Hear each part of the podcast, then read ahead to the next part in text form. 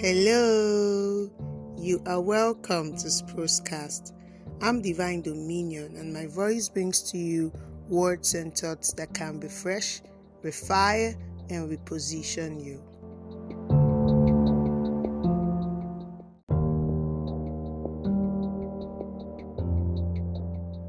On today's episode, as I always do, I'd like to share with you my thoughts on something that's been on my mind for some time now.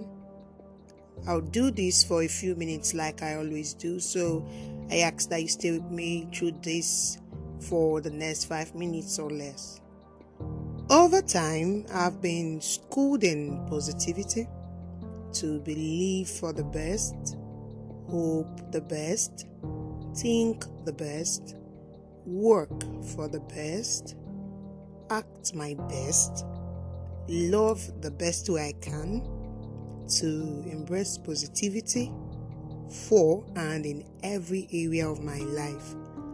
I don't know about you, but this is my reality, and I want to believe that you too, at least, have heard this once or more times, or do also have this as your reality. You must have heard, expect the best always. However, today I want to add a second part to all this. In all positivity, expect the best, but I want to say prepare for the worst. To prepare is the word, and this might not be the first time you're hearing this, but I want to reiterate today.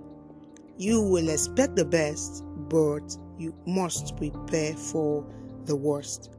More times than not, our expectations of the best put us in a panic mood when the unforeseen opposite happens. But you see, the opposite can be foreseen. While we aim for the best in all areas, it is only reality.com to know that sometimes, due to circumstances beyond our influence as humans, the negative can also happen. Think about it. Now, if this is true, I think it's only wisdom that we prepare for the worst even as we expect the best. Prepare for the worst even as you expect the best. Here's what I've been thinking. While we daydream fanciful things about our relationships, jobs, family, and family members, it's also wisdom to imagine the worst scenarios and in advance give thoughts to how we may conduct ourselves at such times. We live in a world where good things as well as bad things happen to every single person.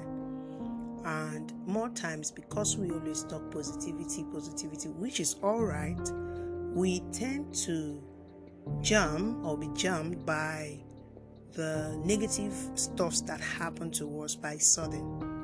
What I'm suggesting to you today is that these negative stuffs can be prepared for. It's not like you can be all prepared for whatever ill that comes to you, but there is a preparation that you can have. There is a mindset that you can have towards negativity such that your reaction when it eventually happens will be something that has been long time planned out. Even if it is not going to be completely what you've planned out so far, at least you have a mindset to guide you.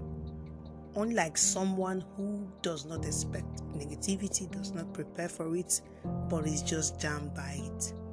My father once shared a story of one of his experiences on an airplane. He boarded from North Africa. He shared that there was a great turbulence but then a non nervous female pilot safely landed them, all the while calmly encouraging all passengers on board to hold heart and mind together. My dad commented that she sounded almost like there was nothing wrong at all throughout the whole time. You see, such calmness can only be a product of our form planned reactions. If she had not before time practiced the act of being calm before negative circumstances, there's no way she would have calmly handled the situation.